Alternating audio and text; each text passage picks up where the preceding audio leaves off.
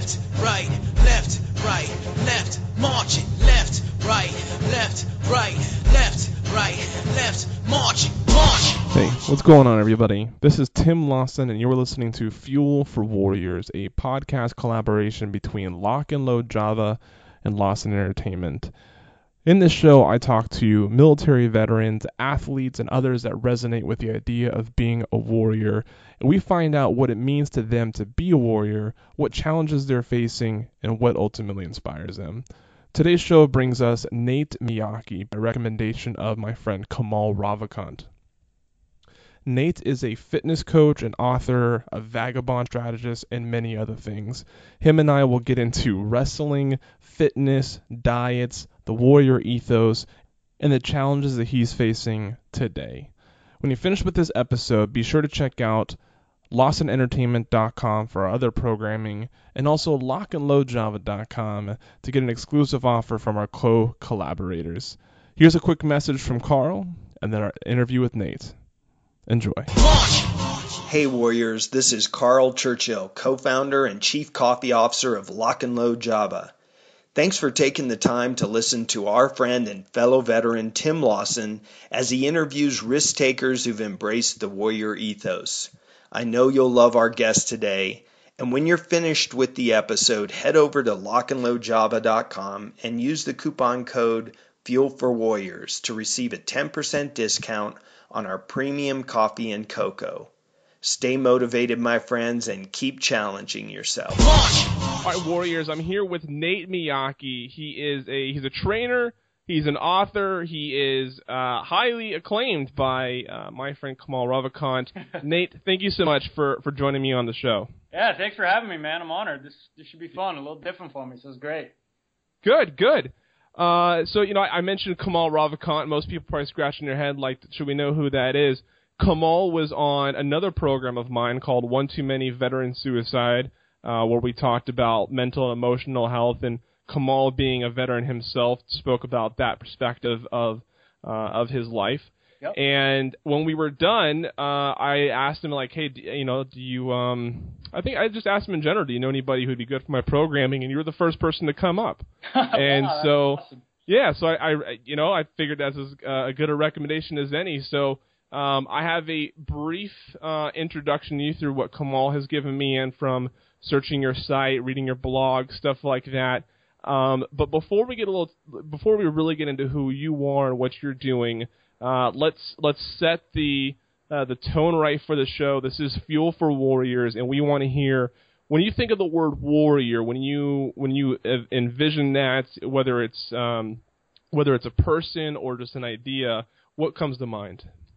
Yeah, first thing that comes to mind is, is anyone who has the uh, sort of the courage and conviction to uh, face their challenges in life head on, whether those be athletic, whether those be you know personal, whether they be business, whether it be anything. Just anyone who has that sort of um, you know courage, like I said, to face their challenges head on, to sort of uh, um, you know find find what they're fighting for and then never give up on that mission. So uh, it, it applies across all demographics. I, I wrote a book about my dad who was fighting cancer, who I I think he's the biggest and best warrior I've ever known. So um, I think it just applies to, to to any of those things. So yeah, like like I said, my dad, you know, cancer patient was was the, was the the most courageous warrior I've ever known in my life. So yeah, anyone anyone anyone who falls under that warrior by my book, man.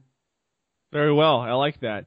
If anybody goes to your site, natemiyaki.com, underneath your name, they'll see fitness author, physique athlete, and vagabond strategist. that uh, that last one is my favorite. Uh, but of those three things, which one of those do you identify with the most? Uh, I would say these days, uh, these days the author because I'm really focused on. Um, I think I think I've found my true calling in in, in sort of um, trying to take uh, basically the last 15 to 20 years of my life as an athlete and coach and the experiences I've gained through that through not only competing in different you know athletic venues but also in working with so many different people from so many different uh, aspects of life over that that period of time. Sort of streamlining everything I've learned throughout those processes into some some practical strategies uh, that can actually help people, uh, whether in the fitness realm or in the in the philosophy realm, psychology realm, self-help realm. I just really wanted to transition into uh, taking those strategies and getting them out there to people, just sharing what I've learned throughout that time. So I would say right now, uh, for self-actualization, it's it's really fulfilling this sort of dream of mine to uh, to write more. Yeah, very cool. I think I think when it comes to athletics, I think where Warrior fits in the boat, it fits in the best uh, when just sort of stereotyping the idea of a warrior is not only the performance of an athlete, right? Because when we think of warrior, we think of the tenacity that it takes to physically perform. Sure. Um, but also the pres- the you know preserving your body uh, to be able to perform, and I think that that's where you fit in. You know, on on two accounts with this idea is not only are you an athlete uh, that's been able to push your body to certain performances, but you also look inward to how do I preserve this performance and how I take care of my body to uh, to continue to increase its performance and maintain it. Yeah, yeah, and it's all about sort of uh, um, looking at any any sort of weapon you can use to to accomplish those goals. So that's part of that is you know obviously uh, obviously just the physical nature of whatever sport you're doing, but also the the right mindset, the right you know I think it's one of the most um, important but most overlooked aspects of you know whether it be performance sports or bodybuilding or whatever is is the is the, is the mental mindset of it all, and then of course like nutrition and you know how how how you uh, recover from your training or, or whatever physical you know requirements you have in a day. Those are all interrelated. So it's mind you know it's mind body spirit. It's all those things that you you if you're if you're trying to get optimal results, you have to pay attention to all those little details. That, that that's what really adds up into something great. Yeah, absolutely. And you know, you mentioned that you've been an athlete in several venues. You know, you know, so for the audience, it's uh, probably less familiar with you. What are some of those those uh, those venues?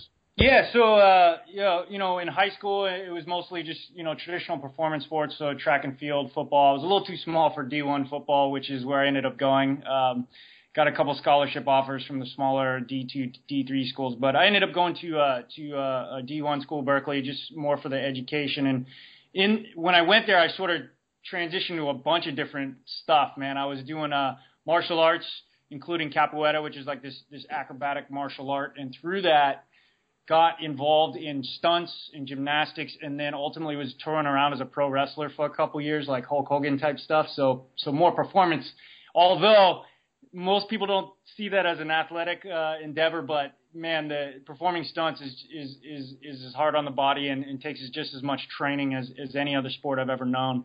Um, and then after that, got more involved in sort of the physique-based sports, so natural bodybuilding and things like that. Competed in a couple shows uh, in natural bodybuilding, so kind of the kind of a, a different breadth of experience in the athletic realm.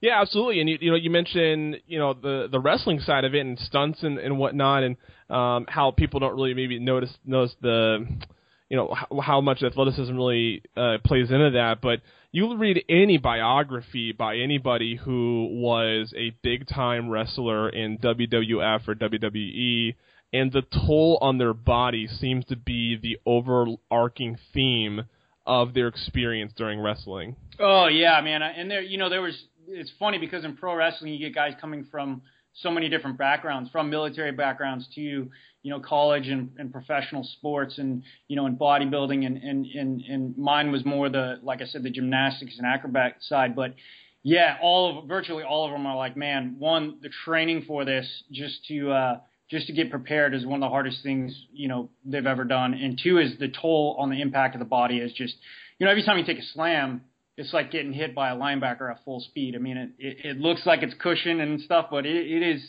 man, it's it's brutal on the body, and uh, it's it's just it's one of the harder things to do. It's one of the harder challenges out there, and uh, uh, people who come from a wide variety of backgrounds all say that. And yeah, you you read any biography of wrestlers, and you know it's a tough life. Uh, uh, unfortunately, a lot of people it's it's too tough, and you know they turn to other things to deal with it to just get through. But um, yeah, it's it's it's it's no joke, man. And it was it was definitely one of the more challenging things I've done. But it was on the flip side of that is is one of the funnest things I've ever done too. So can't complain too much.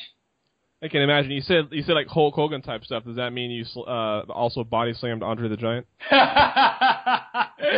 no, I tried once. I tried once to see if I could lift. Uh, his name is the Great Khali. He's now in the WWE. He's uh, he's like seven. He's like an Andre the Giant. He was seven foot one, like 400 pounds. But I used to train with him a lot, and he could pick me up with one hand like it was nothing. But uh, yeah, you know, it was, it, it was fun times. I was more the um, uh, Rey. I don't know if anyone watched Pro, but Rey Mysterio type. I was one of the guys who did a lot of like flips off the ropes and sure, you know, crazy act. like Hardy Boys type stuff. Yeah, I was definitely. I was like Hardy Boys was definitely my my style. It was it was you know double flips off the ropes and hurricanranas and stuff like that. So yeah, it was cool.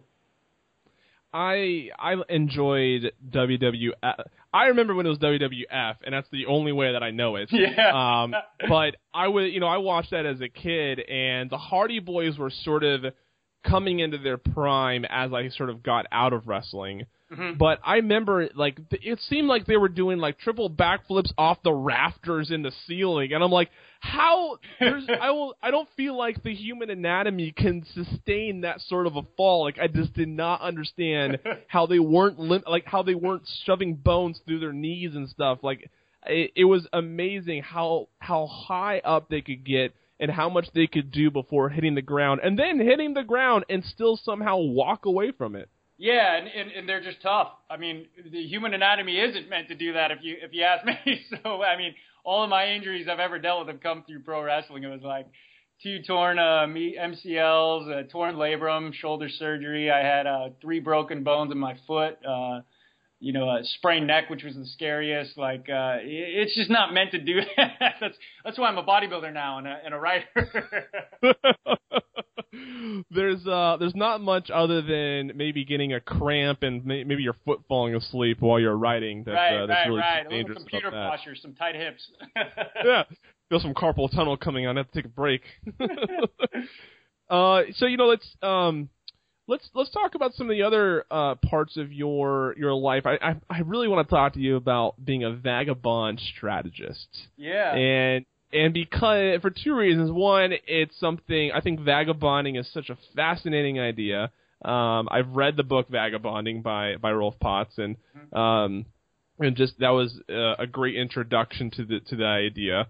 And I think there is, you know, when looking into the multiple the the different ways of perceiving a warrior, there's definitely a warrior mindset inside of vagabonding because it's about surviving, it's about, you know, stretching resources and it's about accomplishing a goal and stuff like that while still being your own strong person. yeah. Uh yeah, so talk to us about that a little bit. Yeah, it was really kind of my biggest influencers are Bruce Lee and then Miyamoto Musashi, who's you know the Ronin and and you know another, another word for vagabond, kind of wave man, kind of the whole concept of um, using whatever weapons it takes to win, and and more in the lines of, and I put strategist because I think it's more about um, pulling strategies from different approaches without get caught without getting caught up in dogmatic systems. And I use that the most with my fitness stuff. That's where that's where it just makes sense to me in terms of like, you know, my nutrition approach is concepts of paleo nutrition, but I think it's doesn't apply well to athletes. So I integrate research from sports nutrition principles and exercise physiology and sort of combine those many different camps that that kind of get caught up in dogmatic systems. And I don't think it works well depending on what your goals are. So I think the, the, the best strategy is to take you know the appropriate principles from each you know sort of camp and and and then apply it uh, based on based on your individual situation and, and and to basically overcome whatever you're trying to overcome or to reach any goal you're trying to reach. And I think that applies across so almost every you know industry or career or pursuit. I mean MMA is a great example. Is like you know they used to just be wrestlers and they used to just be boxers. Now the best fighters are integrating you know, principles and strategies from every different martial art. So, and I just kind of define that, you know, works in, in every realm, realm I've pursued and mostly in my, you know, sort of philosophical and spiritual approach. It has been like, hey, you know, don't get caught up in systems, you know, test and assess to see what best works best for you and, and pull things, you know, like Bruce Lee's whole absorb what is useful, reject what is useless and add what is essentially your own to find what ultimately works. And I think that's the key uh, especially in modern life where it's you know changing so rapidly. So you know I apply that mostly in my nutrition and training realm, but you know also to sort of my spiritual and lifestyle approach. And I've just found that has been the greatest thing for me, not only to to sort of get stuff done, but also to kind of enjoy the ride along the way and be happy along the way. I think we, I think that's a key for so many, you know, important things that we're seeking in life is to be able to be flexible enough to just use whatever works. Absolutely, and you know, I love the example with MMA because anybody who's actually trained in in hand to hand combat or just you know self um, self defense in general knows that you're not going to go into it with just one mind like all right well I'm gonna I'm gonna box this guy or I'm gonna uh, you know, I'm going to use some jiu-jitsu on this guy. Like you go in there and depending on what they're doing and what the environment is dictates what approach you're going to take, whether there's weapons involved, whether you're, whether lethal weapons are an option or a necessity, stuff like that. Yeah. And, you know, that's when you decide, you know, and after spending five years in the Marine Corps, I definitely have a better understanding of this and can appreciate, you know, the necessity of having uh, having disciplined multiple practices and then knowing how to apply them and adapt and adjust and stuff like that. And you know, that's what that's the best part about watching MMA is you actually watch these great fighters and uh you know you watch some of the dominant ones and they can lean sort of on one or the other but you watch some of these mid tier guys uh I think Tim Kennedy's a good example where they can quickly go from one discipline to the next depending on how the situation adjusts and they can be just as effective because they're aware and they know how to fluidly go from one to the other. Totally, and I think it. I think it really does apply. There's always a few outliers who are so great at whatever they do, they just really don't have to apply that principle. Um, but for most of us, you know, uh, uh, average genetics, average intelligence, whatever, and be humble enough to realize that you, and that's definitely me. Like I, I always tell people, is like, you know, the reason I've studied so many different you know approaches to nutrition and training is because I'm I'm genetically average and and you know I don't do drugs to compensate so I've had to basically you know take all these different principles and, and, and mesh them together and find something that works so I think it gives people other than outliers a very useful sort of uh, philosophical approach to tackling any challenge uh, and giving yourself the best shot at succeeding. Yeah, so you, you know you mentioned that you, you don't lean on any drugs to to help you out, and you know you are uh, you're a certified trainer. You've you're an author when it comes to you know you've written books on fitness and health and stuff like that. And I think we may be robbing insight here uh, if I didn't ask, hmm. you know, what are you doing? You know, I don't I don't like the idea of taking uh, you know any drugs or anything else to really influence the chemistry and physiology of my body. Right. Um, I'm open to cert. You know, I take. I think the the most I do is I, I'll take a pre-workout every once in a while if I need a little bit more uh, you know energy going into my workout. But other than that, it's you know food and water yeah, that gets totally. me th- that gets me through the day. So you know, what are you doing that's allowing you to get such a great physique? Um, when in an, and what are maybe maybe pick a one or two like huge supplement slash drug myths that you that you think are over exaggerated and oversold. Uh, yeah, that you, you need any of them actually, to be honest, because food is when used properly is one of the one of the uh, most powerful ways to control you know hormones and enzymes, fat burning enzymes, and things like that. So uh, for me, I always I I I, I um I think our industry gets caught up in the minutia and focusing on these kind of hacks and and uh, you know insider secrets and magic pills they don't exist. It's it's all about consistency with fundamental principles. And it's it's not very sexy. So when i talk about it people are like ah come on give me this. I was like there is no it's it's about you know consistency and execution with fundamental principles. So for me my whole approach is that you know to to optimize body composition diet is most important. And then what i do is i focus on the macro aspects of that and really um, geeky, but exercise physiology principle of specificity. So I think the key to efficiency with your program is to match your program to your specific goal uh, based on scientific principles. So uh, in diet, what I do is I always focus on um, you know calories and macronutrients, diet numbers first because they're the most important thing to achieve higher level physique or performance goals. Then I start looking at optimizing food choices within that framework, and then I look at you know the rest of the details after that diet structure how do you make your plan as practical and sustainable as possible?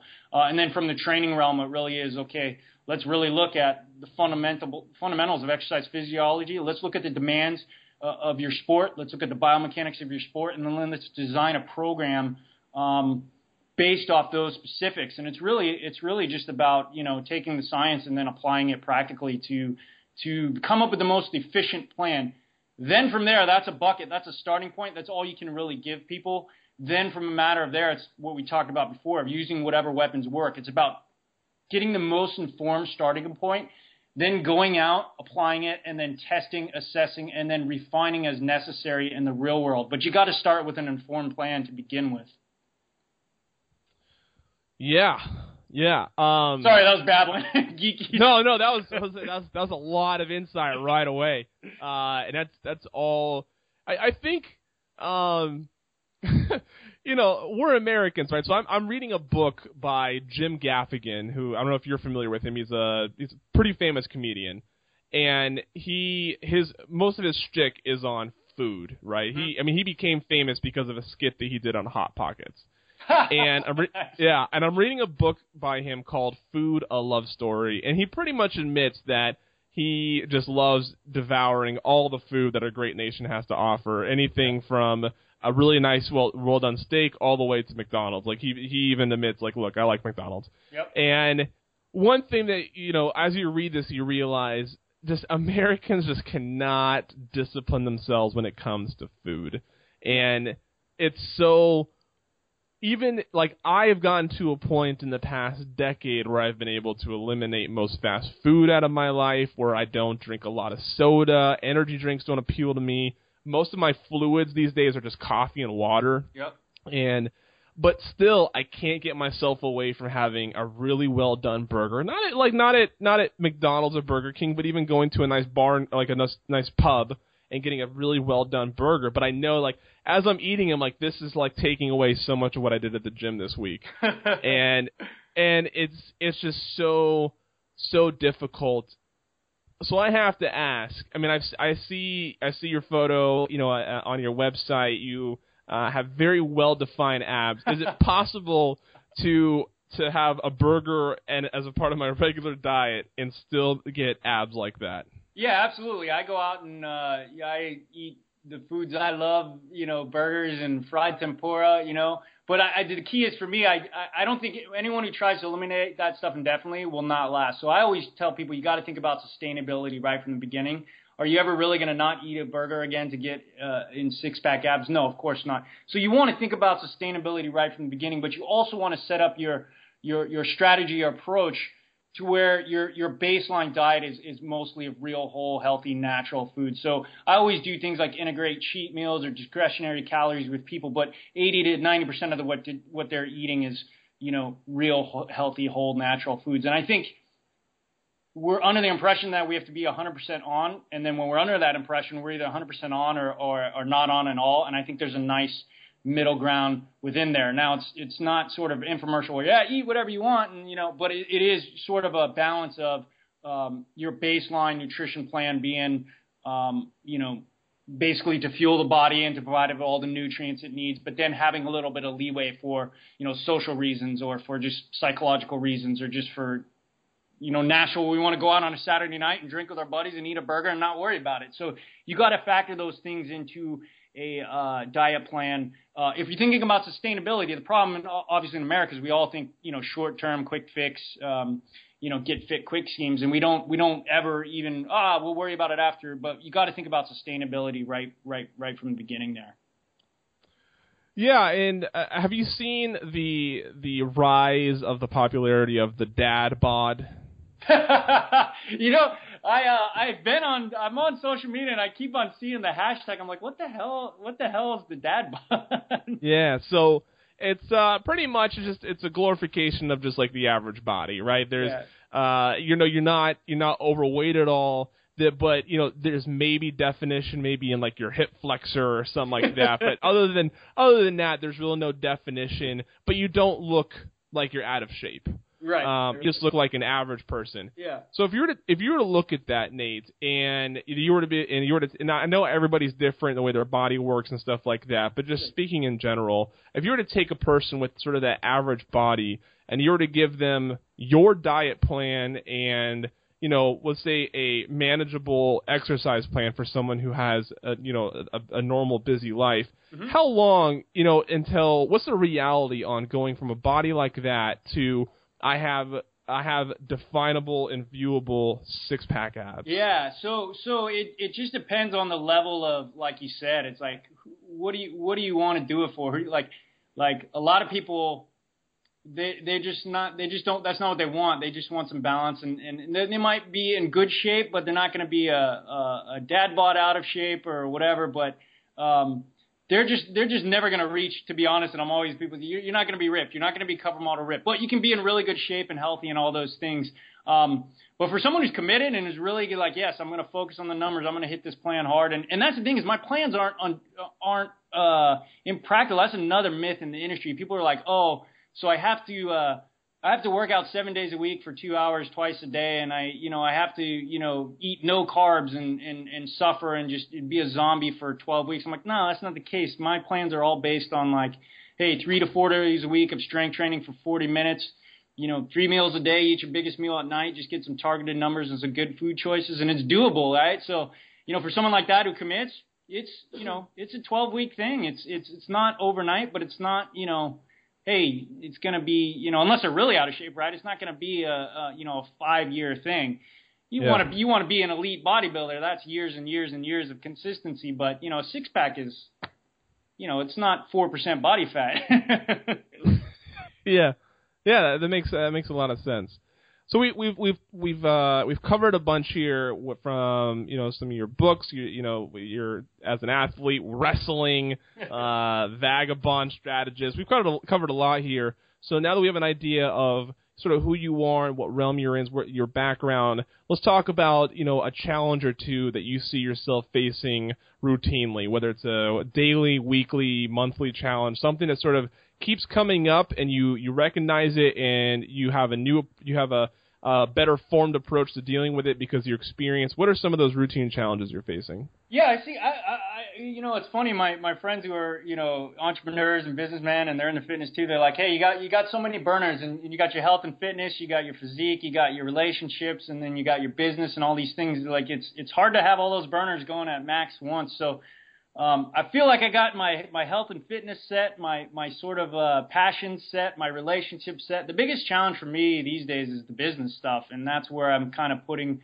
my uh, my focus on. Is really sort of like we talked about, sort of transitioning into um, you know writing full time because that's what I believe my my talent is. It's what I believe I'm meant to do. Uh, but these days, being a writer also means you have to be a, know entrepreneur and a businessman and things like that, which is always my my toughest challenge. Um, and I think the biggest thing I've realized is that in working with clients who are great at business but they're struggling with fitness, I'm always like, hey, dude, just take take the strategies that you're using to be great in business and apply them to fitness. And they're like, oh, the light bulb goes off. And as soon as I said that, I'm like, shit, I need to do the same thing, man. I'm like kind of the guy who's like, well, I just want to be a successful business, so let's get the get you know rich quick schemes and let, us get this going. No work, no discipline, no effort. I just want this to happen tomorrow because I don't really like it. So for me, it's been the challenge is to take the lessons I've learned uh, as an athlete and then apply those to business. So things like you know researching as much as you can, uh, you know not getting down when you when you when you lose a small battle or you defeat, never staying defeated, getting back up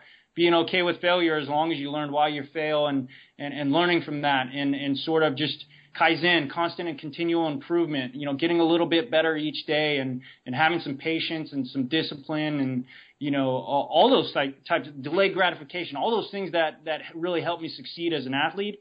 You know, my challenge and, you know, my approach these days is to apply those things to, to building my business. And I think it's really helped. I think that's, you know, a key strategy is to take something that you're naturally very good at, break down the strategies that you use to get there, because sometimes that happens very naturally. You don't even realize there are actual strategies there.